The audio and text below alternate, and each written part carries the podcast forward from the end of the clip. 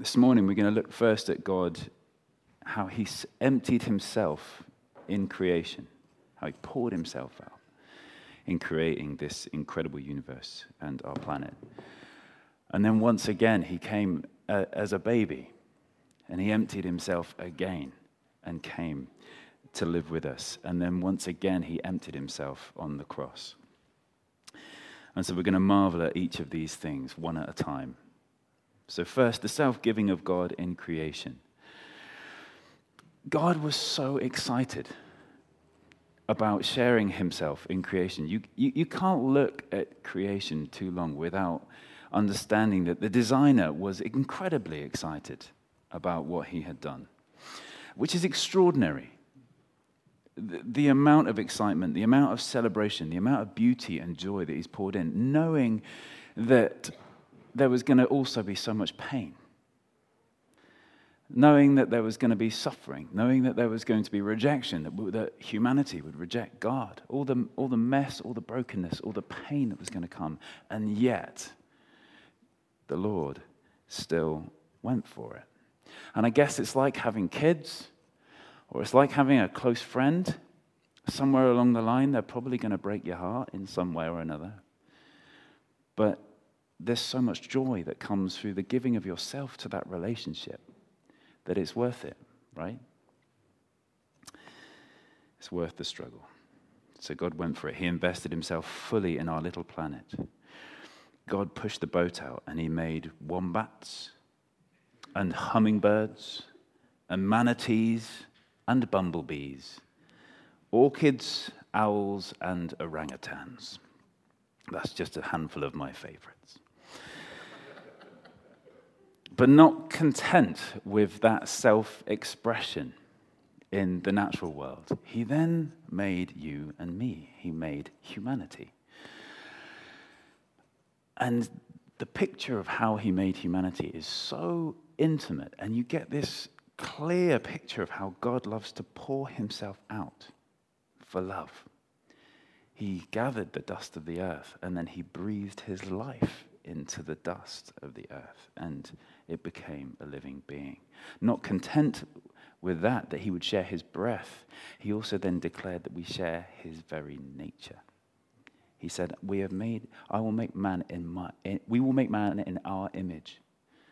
This is a Trinity conversation: Father, Son, and Holy Spirit. Let us make man in our image. And he shared the most personal thing he had to share with us which was his very nature, his very personality, he poured into us. It's extraordinary. Ephesians 2:10 says this, "For we are his workmanship. He has created us anew in Christ Jesus so that we can do the good things that he had planned for us long ago." That's Ephesians 2:10. That word workmanship, some translations use masterpiece, but in the Greek it's poema poema. That's where we get the word poem from. So you are God's poem. You are God's deepest expression poured out and articulated. You are the masterful expression of a God of love. How does that make you feel? It's good, isn't it? I am a walking poem of the Lord of all the earth. That's incredible. His hope is that we would become like him. Jesus said, Freely you have received. Now I want you to freely give. As he's poured his life into us, we are to pour it out, pour our lives out for one another. So, in your work, in your families, in your creativity, in your contribution, whatever it is, share yourselves as generously as you can, as wholeheartedly as you can, holding nothing back. And when you do, I believe this is where humanity can see the character of God.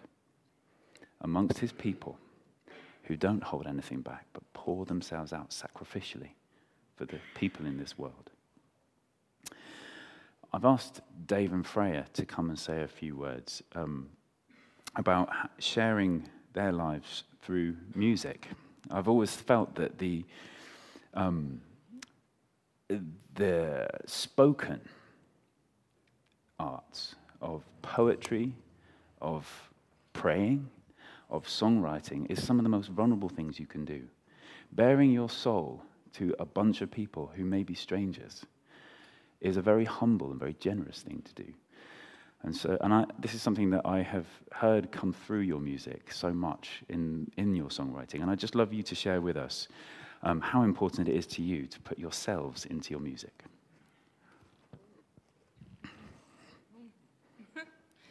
Um, uh, well, for me, it feels um, I, I, can't force a song. I don't like to do that. Um, the things that kind of the songs that um, stay with us and feel most real are ones that just kind of pour out of you, and um, yeah, I can't really explain it. Um, it might start with just a line or um, a feeling of something that has happened that I really want to write about.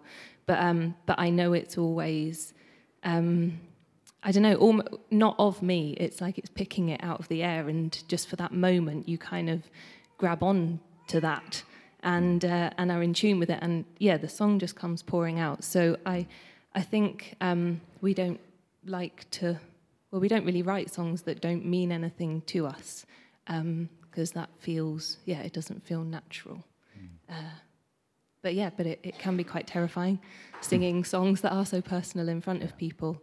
Um, but it's it's human, and within that there is something that people can relate to and um, find in in the song. Mm. I'll just echo everything Freya said. I think mm-hmm. there is like a, a spirit um, in the air, and I think depending on where you are internally, it, you can just pick from it, and and it's quite when it happens. If you're an artist or a poet or a songwriter, you'll know the feeling, or just in anything in cooking, even mm. when you add two ingredients together and find a new combination, it's kind of a euphoric feeling, mm. and um, and sometimes you can write something so personal that actually you know that you're never going to share that one with anyone. Mm. But then maybe that's our job to push ourselves to um, to share things that um, are challenging because that's where you can really connect with somebody. Mm. Like we've had, we've played songs and thought nothing of it, and people might come up to us crying, and it's mm. connected to them in a way that we certainly wouldn't have expected it to. Um, so I think music and art and poetry and, and everything like that is such a, a one-way ticket to the soul. Uh, it's a really it transcends, I think, just conversation and um, yeah, I think that's how I feel about it. Beautiful. Thank you. Thank you so much. Okay, that was wonderful, wasn't it? Okay, it's your turn now. Not to play. Um, you'll find a card under your seats. Um, and on one side, there is a question. And the question is this What contribution has God called me to make to others? And then there's a follow on question And how can I invest more of myself in it? So, what contribution has God called you to make to others? and how can you invest more of yourself in it? Let's just take a couple of minutes just to reflect on these things. If you need a pen, there's a few over on the white table at the back there.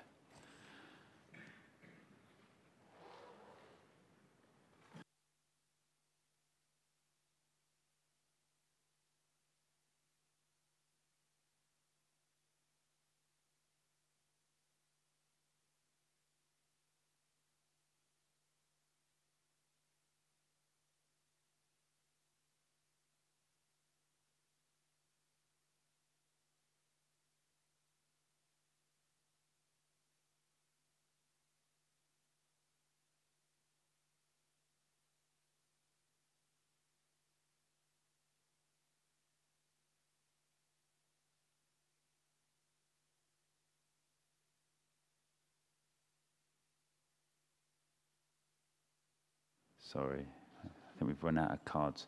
So the question was this What contribution has God called you to make to others? And how can you invest more of yourself in it?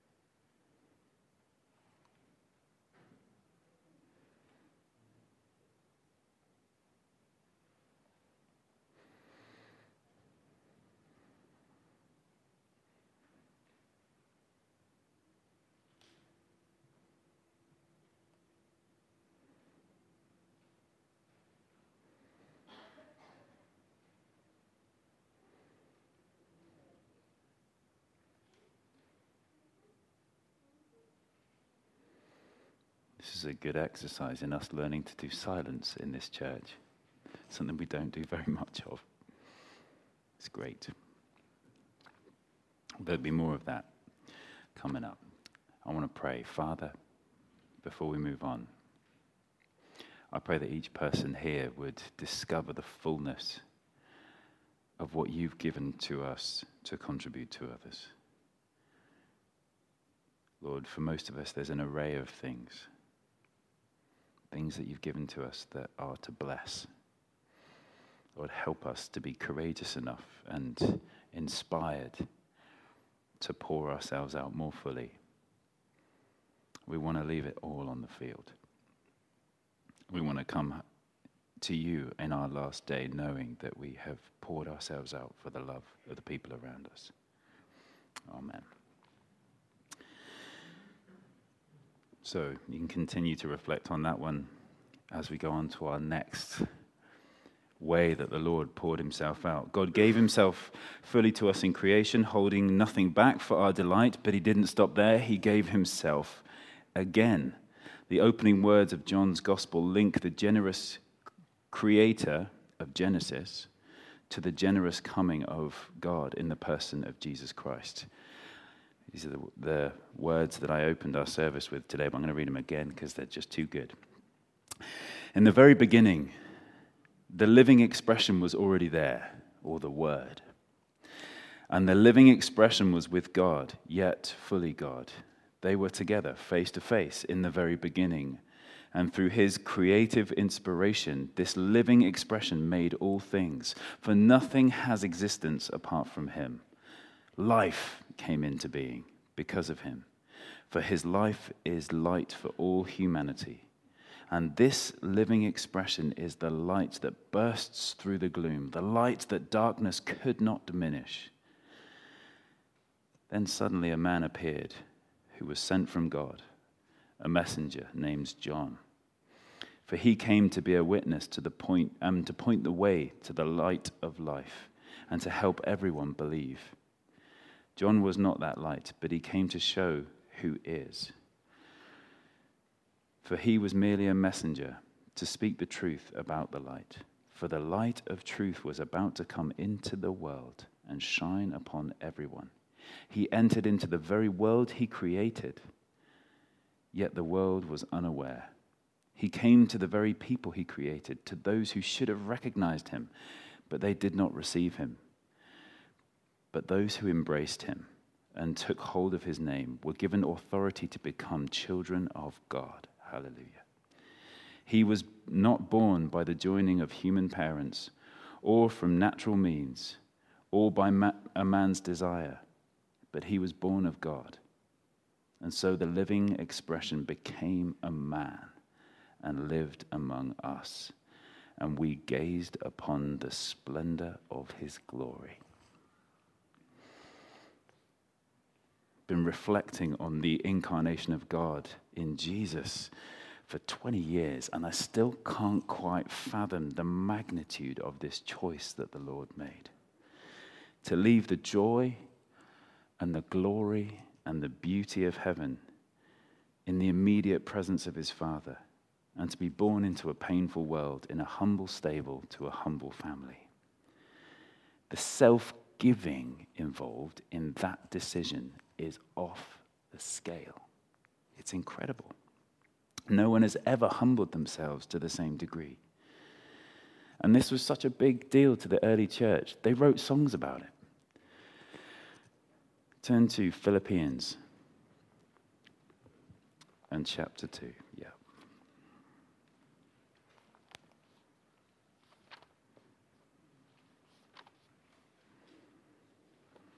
Okay. Philippians chapter 2 and from verse 6. Though he was God, he did not think of equality with God as something to cling to or something to grasp for. Instead, he gave up his divine privileges. He took the humble position of a slave and was born as a human being. And when he appeared in human form, he humbled himself in obedience to God and died a criminal's death on a cross. Therefore, God elevated him to the place of highest honor and gave him the name that is above all other names, that at the name of Jesus every knee should bow in heaven and on earth and under the earth, and every tongue confess that Jesus Christ is Lord to the glory of God the Father. That is a first century song captured in Philippians. Don't you love that?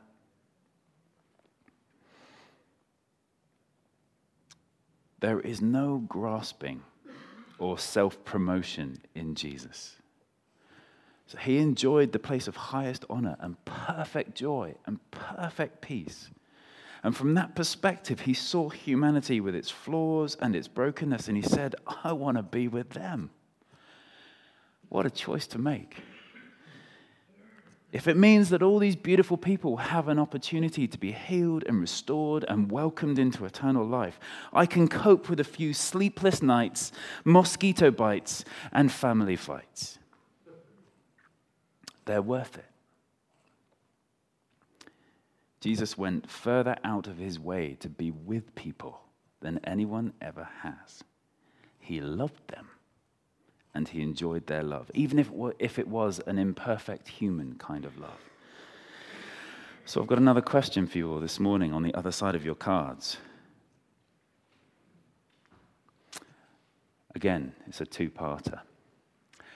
Who do I need to go out of my way for at the moment? Who do I need to go out of my way for at the moment? And a second part to that who has gone out of their way to walk with me and help me to know the Lord better. So, who do I need to go out of my way for? And who has gone out of their way for me?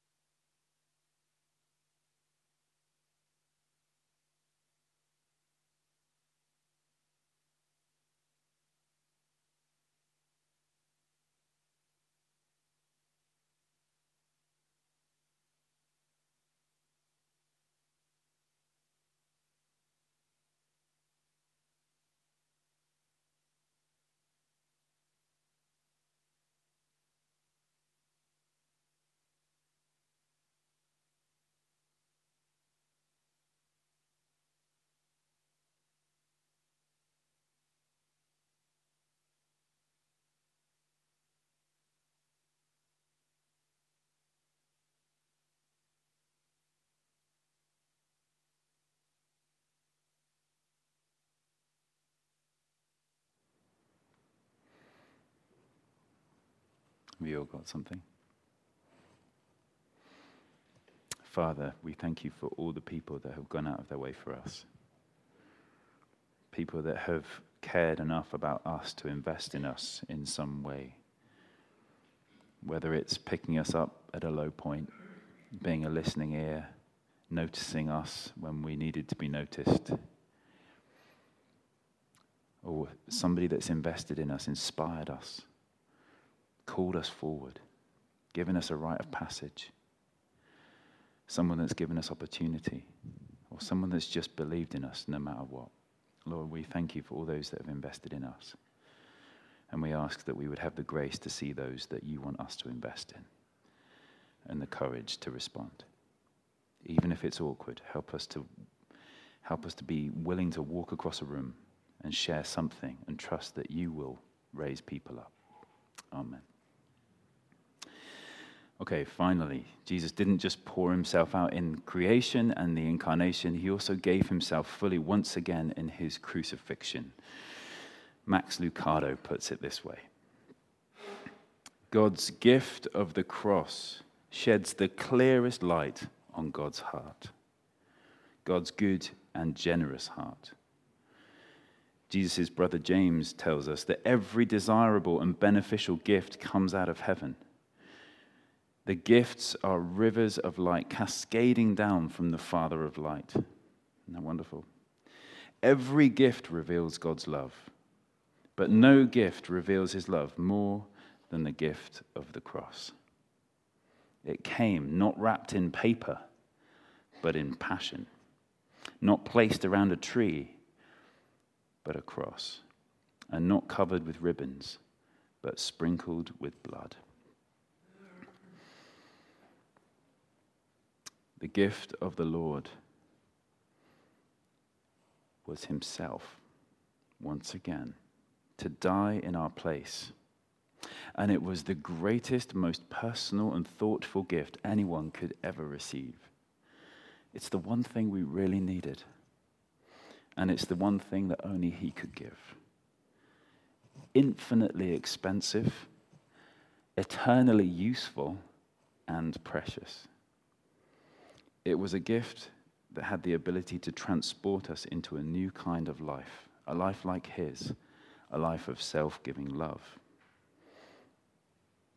Let's read Romans and chapter 8. This is our last scripture for this morning. Romans chapter 8, verses 3 and 4.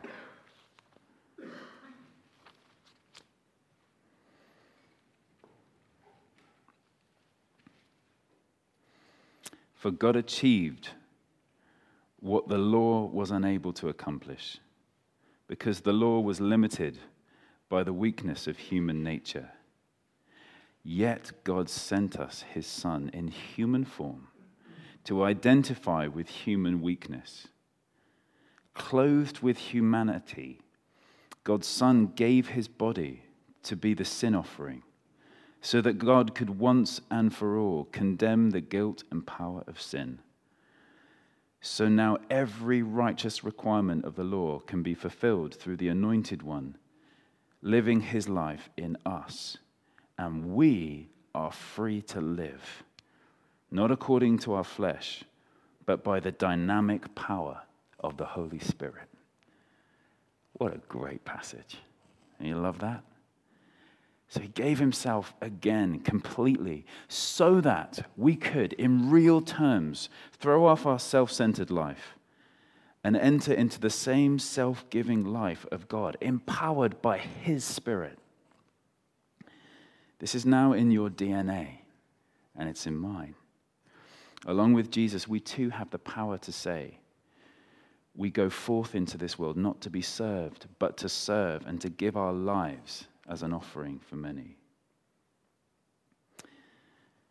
In the moments before he went to the cross, he met together with his friends one last time, sharing in truth, just like we're doing right now. And at the most significant moment of the evening, he used one of the most simple and the most powerful visual aids to share and to pass on this self giving heart with his friends. He took a humble, simple loaf of bread. And he gave thanks. And he broke it. And he said, Take it and eat it. This, my body, is broken for you. He said, Do this in remembrance of me. We're going to pass this amongst ourselves. And we're going to remember Jesus. And this self giving life of Christ is given to us that we might take it deeply into our lives, that we might get this life of Christ into our gut and live it.